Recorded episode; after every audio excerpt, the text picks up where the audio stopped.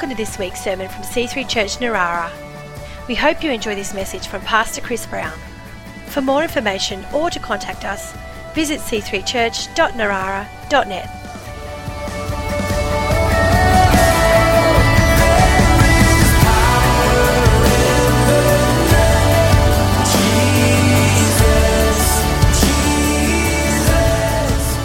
Now, to God's word, I want to um, share in our series. As I said, next week we will finish our series on God's call on our nation, talking about the future. And today I want to talk about Aussie culture and God's kingdom culture, how they relate. And I want to read from Acts 17, a famous passage about Paul the Apostle, reading from the New Living Translation, verse 16 of Acts 17. I'm going to read right through to verse 34. It says, well, Paul was waiting for them in Athens. That is, he was waiting for Silas and Timothy, his um, fellow servants of the Lord, and they were going to come and join him in Athens. It says, Paul was deeply troubled by all the idols he saw everywhere in the city. He went, in, he went to the synagogue to reason with the Jews and the God fearing Gentiles, and he spoke daily in the public square to all who happened to be there. He also had a debate with some of the Epicurean and Stoic philosophers. When he told them about Jesus and his resurrection, they said, What's this babble, babbler trying to say uh, with these strange ideas he's picked up? Others said, He seems to be preaching about some foreign gods. Then they took him to the high council of the city. Frosty, sorry, can you pass me those glasses? Um, I know, yeah, thank you, brother. Okay. Oh, wow, look at that. Uh, okay, all right. Uh, um, and, and, and Luke writes to us um, uh, they took him to the high council of the city. Come and tell us about this new teaching they said, You are saying some rather strange things. We want to know what it's all about. Luke says, in brackets, it should be explained that all the Athenians, as well as the foreigners in Athens, seem to spend all their time discussing the latest ideas. Uh, you know, if you know Greek history, you'll know the Athenians were the real cerebral, uh, philosophical, uh, you know, ones that left great works of literature and poetry and stuff. Uh, so Paul, standing before the council, address them as follows Men of Athens, I notice that you are very religious in every way.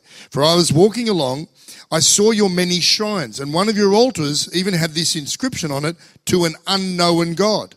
This God, whom you worship without knowing, is the one I'm telling you about. He is the God who made the world and everything in it, since He is Lord of heaven and earth. He doesn't live in man made temples, and human hands can't serve His needs, for He has no needs. He himself gives life and breath to everything and he satisfies every need. From one man, he created all the nations throughout the whole earth. He decided beforehand that they should rise and fall and he determined their boundaries. His purpose was for the nations to seek after God. Isn't that our prayer? For our nation, and perhaps feel their way toward him and find him, though he is not far from any one of us. For in him we live and move and exist or have our being. As some of your own poets have said, we are his offspring. So that's Aratus, I think his pronunciation might be wrong, but a famous Greek poet. Paul's actually quoting this Greek poet to the Athenians. And since this is true, we shouldn't think of God as an idol designed by craftsmen from gold or silver or stone. God's overlooked people's ignorances about these things in earlier times, but now he commands everyone everywhere to repent of their sins and turn to him. For he set a day for judging the world with justice by the man he has appointed. That's the Lord Jesus. And he proved to everyone who this is by raising him from the dead. When they heard Paul speak about the resurrection of the dead, some laughed in contempt, but others said, We want to hear more about this later. That ended, Paul, ended Paul's discussion with them, but some joined him and became believers. Among them were Dionysius, a member of the council, and a woman named Damaris, and others with them. You know, church tradition tells us that Dionysius got born again and became the first bishop of the church in Athens. So there's so much in this passage uh, to learn from. Notice Paul's distress over the worship of idols, the false religion that people were pursuing. And, and so we should be disturbed in the same way, rather than just blase about people going astray. And, and, and sort of, it, it should worry us and disturb us uh, in the same way it did to Paul. Notice his passion for bringing the gospel to wherever he went, to the people that he encountered. Notice his willingness to persist even when not everyone understands or agrees, or even some ridiculing him and the gospel message. And that doesn't put Paul off. He's still willing to bring it. But for today, I just really want you to notice how, how in that passage, Paul brilliantly engaged with people in their culture, in their society, in their different worldview that he had, rather than just yelling at him, oh, you're all wrong and walking off. He, he's, he's connecting. He's seeing the statue to the unknown God. He's using that as a link. He's quoting from their own Greek poet to help them relate to his message. So he uses this connection that he makes to then lead them to consider who Jesus is. And so we can really learn from that because today we're called to do the same. You know, the Christian faith firstly calls us out of this world into the kingdom of light, into God's kingdom with a different worldview, different set of values. We realign our, our heart, our priorities, our whole life. Hopefully, we surrender it all to God and we're born again as a new creation with a new way of seeing things. But we're not then called to just run to the hills and set up a commune, even though Ruth has, in a very disturbing way, sometimes said things like, Oh, I just love you all. I just think, wouldn't it be great if we just all lived together? I'm like, Babe, babe, it sounds scary. It sounds like a cult. Stop it. Stop it. She's like, We could all just buy houses all in the same area. Go, go. I'm like, Oh, fair income. It sounds so cultish, you know. And then, and then when we had our 25th, I was just going through photos the other day, and when we had our 25th uh, celebration, right, we had the photographer there, and everyone was dressed up, and we got all the photos, family, family, photo, photo. There's one photo of Ruth and me, and all the kids in the church. Oh, like on one hand, it's just great. Well, I love children, we love kids. You know, another hand, it's like, whoa, that looks like mama and papa cult, you know? It's like, oh, anyway, anyway, so, so it's all right. Um, so, uh, what am I saying here? Um, so, so we are called, we're called out of the world, but we are also called back into the world to influence the world, to connect with the world, to understand the culture that we live in, to then bring God's culture influencing it, God's kingdom culture into the local culture. And we've got to be able to understand what that is in order to effectively communicate the gospel to people. And uh, US Senator Daniel Moynihan has said this culture, not politics, determines the success of society. He would know, as a politician, the limits of political influence and power. They do their best, ah, but he realizes, wow, culture is really affecting society, the success or otherwise of society. And of course, there's many different components of culture, many different influences that make up the culture of a country and, uh, and therefore the success of that country. And, and of course, every country has a different culture, uh, a different mix of kingdom culture and worldly culture, often simply because of the influence of the church and the gospel in that country. And sometimes the pervading culture in a country really clashes with God's kingdom culture. It's, it's like way, way different. But sometimes it might actually complement the gospel and the spread of the gospel, the way a certain country's psyche or society is set up. Um, and so today I want us to think about our country and how it relates to God's kingdom culture with our culture. And let's face it, there's some aspect of some aspects of Australian culture that are really not in line with God's kingdom, uh, like the tall poppy syndrome, where sadly it's very common and, and kind of considered cool to tear people down when they should be built up. People who have been successful, something in our Aussie mentality sometimes feels like, yeah, I don't like someone stepping up above everybody else. I want to cut them down cut that tall poppy down. Who do you think you are? You know, let's all, all be the same. And so often people are being dishonored when they should be honored. They've done a great job and yet, you know, don't get ahead of yourself, mate. You know, we're sort of pulling people down when they should be encouraged and, and, uh, and applauded for what they've done. Uh, unless, of course, they're sports people.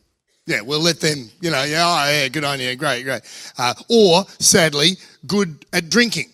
Oh, wow, how many can he hold down? You know, and so there's another aspect of our culture that isn't really great at all. Uh, the drinking culture, the boozy kind of culture where people kind of think it's cool and accepted just to get plastered and, you know, and, and incidentally, you, you probably know uh, the Bible says don't get drunk. And alcohol in itself is not terribly wrong. But if you've got an issue with it, then don't go near it. Uh, and certainly don't get drunk. So if you can have one or two, or, you know, you have some alcoholic beverage and it doesn't get a hold of you, then that's fine. But the Bible's very clear. Don't get drunk. And, and interestingly, it says, don't get drunk. Instead, be filled with the Spirit. Implication is there's a sense of, of, of like intoxication that you get in the Holy Ghost.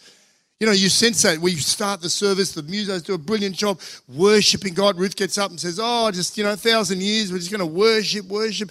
You know, because she senses that lovely ah, presence of God.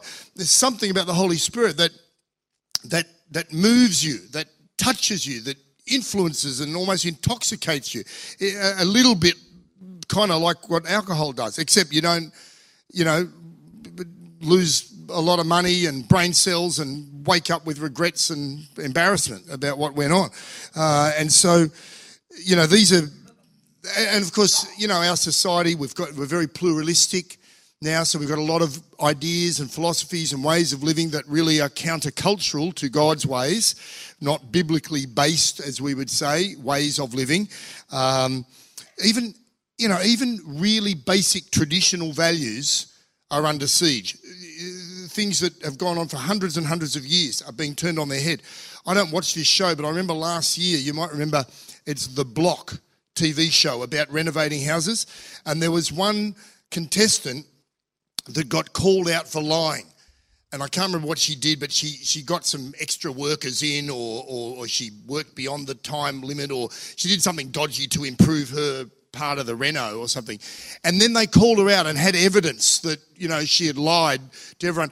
And then her defense was the My Truth defense. I remember just she she she didn't sort of apologize and say, "Oh, you're right, terribly embarrassed. You're right, I lied." She just owned it and said, "That's my truth." It's like that's inane, you know. So you can do anything, say anything, and just create this little weird bubble of reality for yourself and just say, it's my truth. You know, and so, the, as I say, the world's gone mad, right?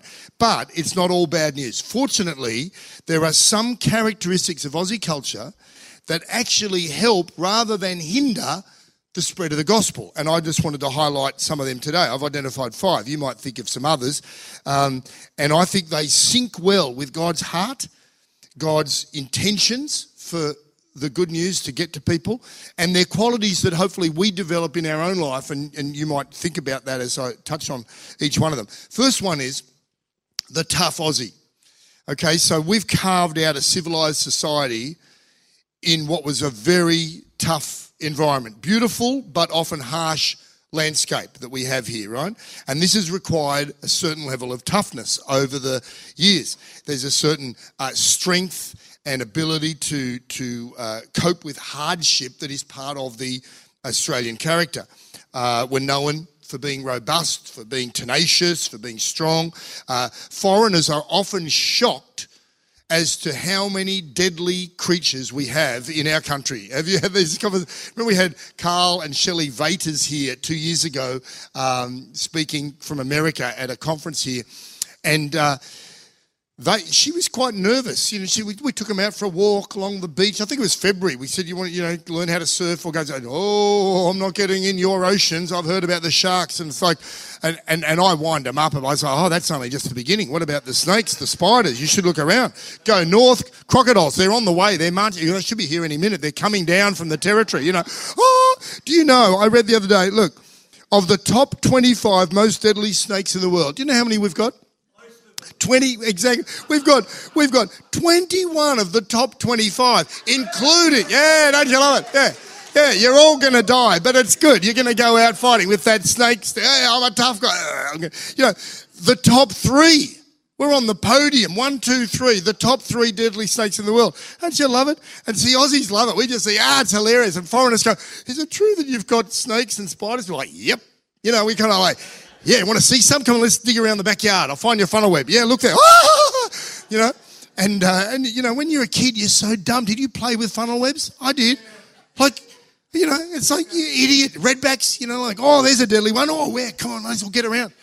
Not, learn tell dad and run away, you know. And oh, anyway, um, and you know, we know. Look, if you grew up with any connections with country folk, like I grew up in the city, but had a lot of family connections in the country, and so like me, you probably had country people at some point in your life, and the the uh, the cockies, as they called them, the sheep farmers that I used to meet, they, it was all about the handshake. You realise, flip, this is a tough breed out here because the handshake, and as a young boy or young man, I remember thinking, right, here comes the hand. You've got to get your hand right in there or you're going to get your knuckles broken. Because remember? And they weren't trying to show off. They're just like, oh, I got, oh, you little brownie. Ah, oh, all right, give me the hand. And the hands were like rough as sandpaper, you know, they're just really tough. And they'd get there and they'd squeeze, ah, ah, ah you and you had to get your hand right in there, or because if you didn't get your hand right in, it was just like the, uh, and they weren't trying to show off. It'd be like, "G'day, mate," and ah, you try, hi, you know, nice to meet you, Uncle Chipper, you know, Uncle Reg, Uncle, you know, and, and half the names aren't their names anyway. You know, it's Uncle Chicker. What's his, his real name's, you know, Theodore or something. But anyway, you know, so we've got this sort of tough going on. Of course, military on the military front, where you know Aussies have built a reputation throughout the 20th century on the world uh, stage, sadly, with all the wars that have gone on, of being very brave and tough on the battlefield, coping with harsh conditions. So, why is this good? Because it, if you're going to get into Christian ministry, you need to be tough. If you're going to be a missionary, you've often got to put up with some very harsh, tough living conditions in other cultures and even just in our own nation, church planting, pioneering new ministries, you've got to be brave. You've got to withstand opposition. You've got to put up with disappointment. You've got to be robust. You can't just be too precious and particular about your own well being and what I want and staying in your comfort zone. You've got to be strong enough to get out of the comfort zone. And many of us would relate that. Even just in the local environment, just spiritual warfare, you step out, you think, oh, that's a great idea. I think I'll do that. That'll, I'm going to help out with the kids' ministries. I'm going to, well, the devil doesn't say, oh, well, go, go for your life. He's like, I'm going to have a go at you. You know, and so whatever you do to serve the Lord, there is opposition. But that's okay if you've got that sense of toughness. And of course, it doesn't just come from being born in a particular country. We get to be strong in the Lord and in his mighty power, as Ephesians 6 tells us. And so be brave, yeah? And uh, as I said, we can develop these qualities ourselves in the Lord and follow him and serve him however he leads, regardless of the opposition. Second quality in our culture that works well for God's work is being down to earth, down to earthness if you like. Uh, I, I, don't know what the, the one adjective would be to describe that, but you know, Aussies are known for being honest, straight up. What you see is what you get, no pretensions. Uh, and of course, this has really worked well for the church to be organic, to be grassroots. Uh, there's no perfect church, no perfect denomination, no perfect national kind of church, but it does work well for God's values of church being a community rather than a slick production or a presentation where just a few people watch on and get entertained by a, a, a, kind of performance. And and that's not to say we don't have excellence and there's not, you know, anything wrong with some fantastically well-resourced churches that have, you know, mega churches that have come along and been just brilliant with, you know, professional productions and great worship, music, productions. But at its heart, the church is a community of people, a family, a bunch of relationships. You know, Ruth and I were in a meeting many, many years ago and uh, with other pastors, and it was in a mega church in another country.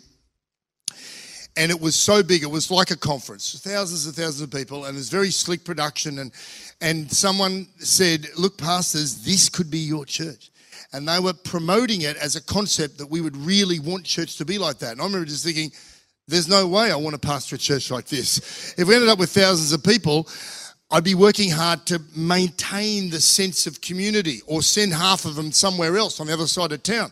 You know, but I remember thinking, oh, yeah, I'm supposed to really think this is cool, this is church. Well, horses for courses, great. Some people want to go to that kind of stuff. But I remember just thinking, I don't want to you know, as I said, there's, I'm not having to go at church sizes. There's all different sizes and shapes, but as long as we are organic, connected to the Lord, and people connected to each other, and, and that can happen in bigger churches. Maybe it's a little harder to work towards that, but certainly just being down to earth and very real in relationships that Aussies are, you know, generally kind of honest and and organic. That that's really part of I think God's heart for the church. Third one is humility. Aussies generally, especially on the world stage, take a, a, a, more humble position than some people from some other nations. And this is probably the only positive side, the flip side of the tall poppy syndrome, that we don't promote ourselves too much. You don't put tickets on yourself, as they say. We're just kind of, you know, uh, all getting along and, and uh, wanting to be not too proud, and we don't carry ourselves with swagger. Um, and it's probably related to our convict heritage, uh, which is, of course, biblical in a sense. Because read this Paul writing to the Corinthians, he says, Brothers and sisters, think of what you were when you were called. Not many of you were wise by human standards. Not many were influential. Not many were of noble birth. But God chose the foolish things of the world to shame the wise. God chose the weak things of the world to shame the strong. God chose the lowly things of this world and the despised things and the things that are not to nullify things that are, so that no one may boast before him. It's because of him that you are in Christ Jesus, who's become for us wisdom from God. That is our righteousness, holiness, and redemption. Therefore, as it is written, let no one who boasts sorry, let as it is written, let the one who boasts boast in the Lord. You know, that's so there's hope for all you convicts, you know, because because you know, as a nation, a lot of us were, you know, coming from those lowly roots, but that's okay. God loves to use people who have been discarded and, and dismissed in the world for his purposes. Great illustration of that is the origins of the Granny Smith apple. You may know this story. Maria Ann Smith and her husband Thomas had a little orchard in Eastwood in Sydney, which is now, of course, houses. Um, and in her latter years, she um, she'd become known as Granny Smith in the local area. She was well known. And in 1868, she was experimenting with crab apples for cooking. And so she'd make uh, whatever she was working on, and she'd throw the apple cores just out the window, and they just landed in the backyard, just out on the other side of the kitchen. Some seedlings started to spring up, and something went on so that she ended up cultivating this new kind of apple. And it was named after her, called the Granny Smith. And it was really tasty, but it also had this great advantage of being able to survive for long periods of storage. So it became very popular because they didn't have cold storage and pick apples early to let them ripen like they do these days. So it was exported in huge quantities in World War One to troops and people who are in need overseas, and it would stay fresh for a long time. By 1975, if you're a child of that era, you'll remember there are a lot of Granny Smiths. 40% of the Australian apple crop were Granny Smiths. And then they, now they've brought out, you know, fancy pink ladies, other versions and all that. But that was all the result of discarded apples. Isn't that cool? And that is indicative of the convicts discarded from the UK in the late, you know, 1700s, early 1800s, and uh, and and humble beginnings. But from humble beginnings, some great things can happen. Yeah, and uh, and so a humble heart, it means that you ask questions before you start telling the answers. And Ruth and I found this particularly helpful on the mission field.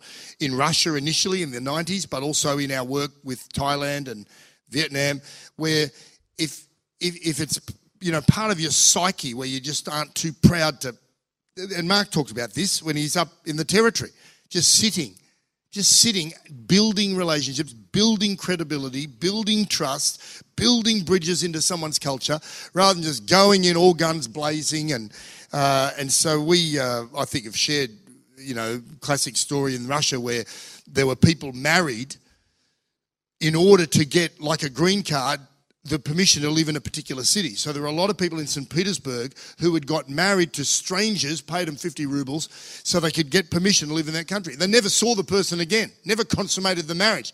Then they fall in love in church and they go, Oh, we want to get married. And they go, Well, I'm actually technically married to, you know, Joe Blow or Joe Blavatsky. Uh, you know, but I've never met them since. And, you know, and so in the church, so there were some missionaries from another country who heard about that and went, oh, well, you can't get married. That'd be um, bigamy. That's the word, you know.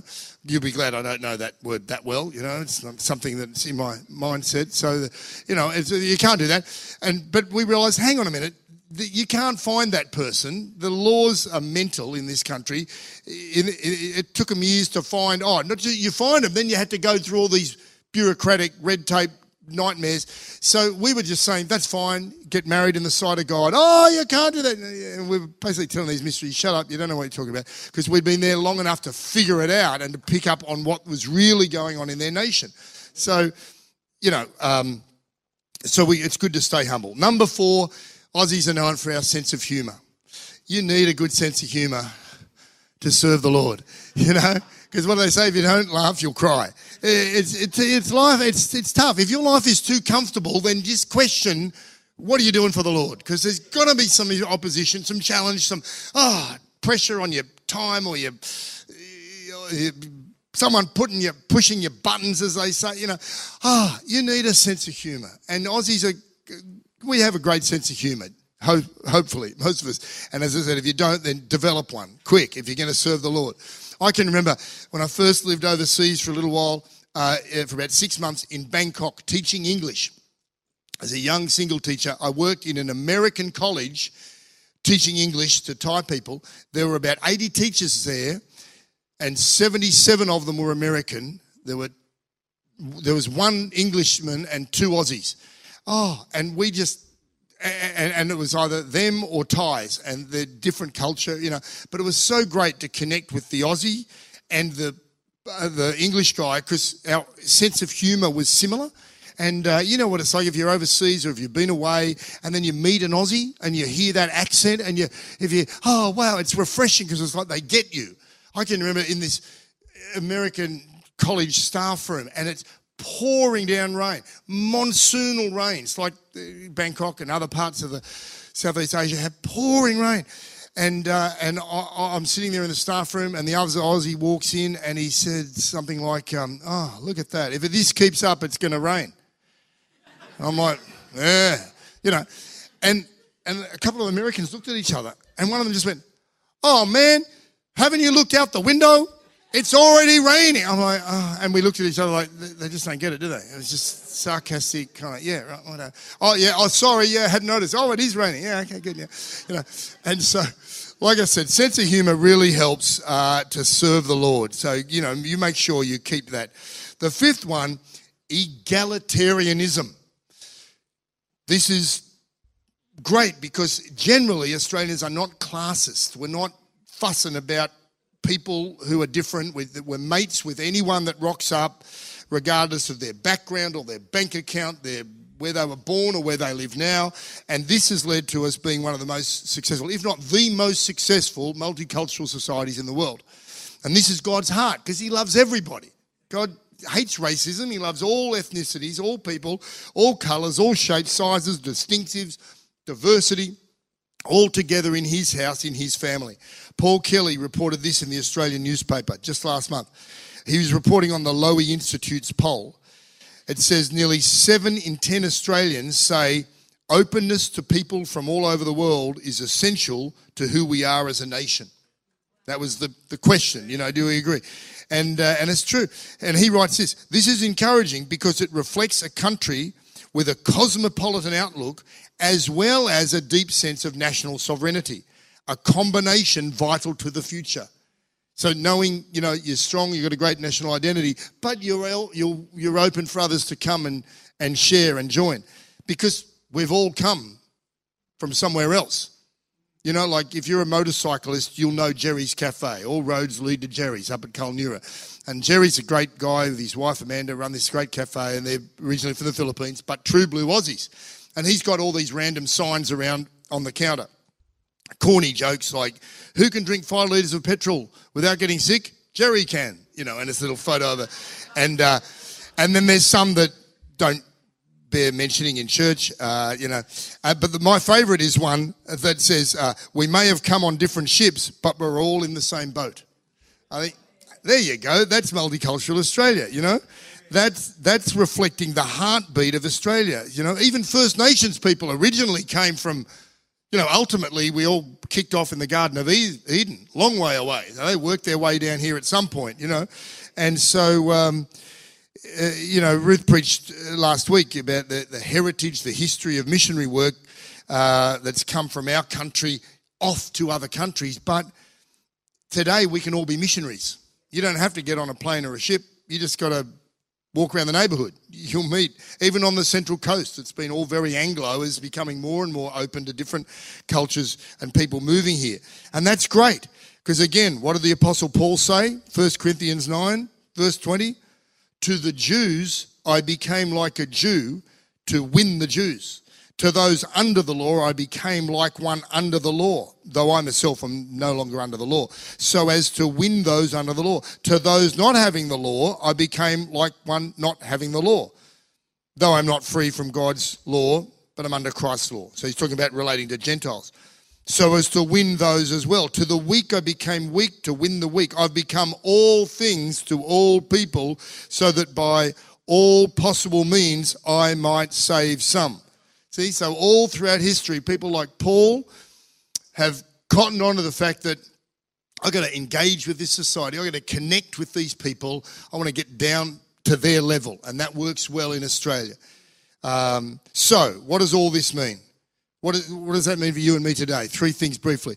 One, we should live with appreciation of our nation, like we've been saying, the positives that are in our culture that facilitate the, the gospel.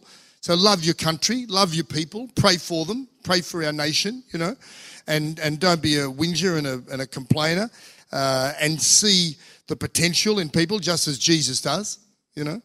Um, even though there's a lot of mess in mankind all around us, we are called not to be judgmental, but to be moved with compassion. But of course, as good as Australia is, it's far from perfect, which leads to the second thing we can do, and that is to love people and connect with them regardless of their beliefs. And there's some crazy beliefs. Paul says, as far as possible, as far as it is possible, live at peace with all people. And so we are called to live not with judgment and self righteousness, but a, a, connection with people, yeah? Connection with compassion. So we bring the truth of the gospel, but we bring it with grace, yeah? With, with love. And uh, I read this the other day. A liberal church says you're welcome here and you don't have to clean up your act. You don't have to clean up your life. A legalistic church says you're not welcome here until you clean up your life. But a loving church says you're welcome here so you can meet Jesus who will change your life from the inside out. And that's our heartbeat, yeah? That's our goal. Welcoming everyone and, yes, inviting them to encounter the one that can touch and change them because he loves us too much to leave us just the way we are. And thirdly, we should live as citizens of heaven, knowing that no nation, as good as it is, is perfect or ultimately our home. That, you know, this, as I said, is this place is There's no such thing as a Christian nation. That's simplistic politicizing of the Christian faith. There's never been a Christian nation, or never will be a perfectly Christian nation. Every society, every country is a mix of God's culture, worldly culture. Uh, so, as much as we love our country, it's never going to be perfect, but we are heading towards a perfect country. We're on our way to heaven. That's where our home is. That's our destination. And so, make sure you're heading there following the Lord, living for Him, and uh, living with a heavenly perspective while we're here. Yeah? And so we're influencing our culture with God's kingdom culture along the way. Praise Him. Come on, let's pray.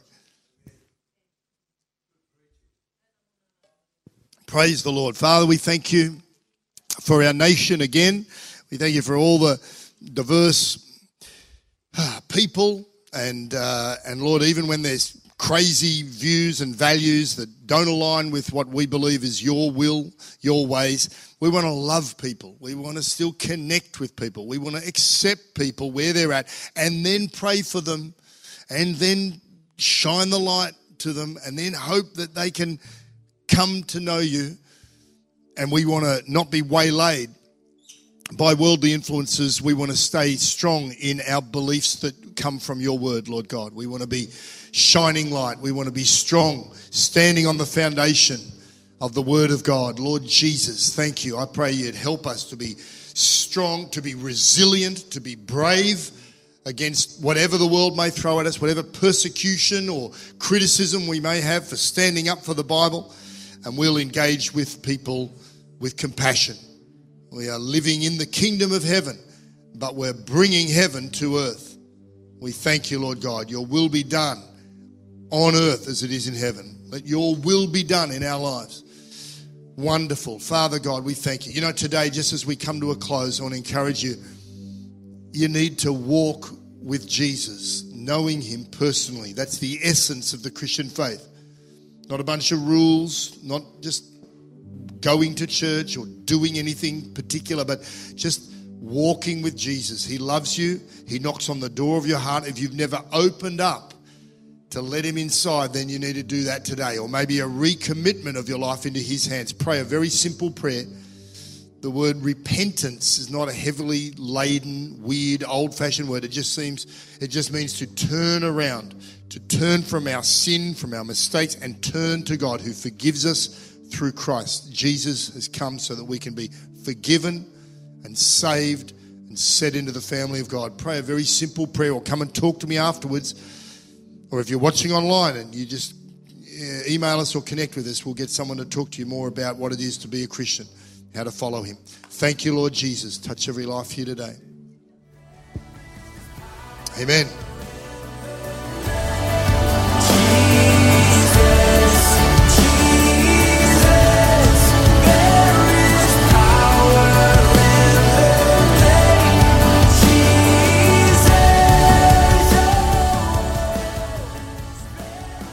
We hope you've enjoyed this week's sermon. For more information or to contact us, visit c3church.narara.net.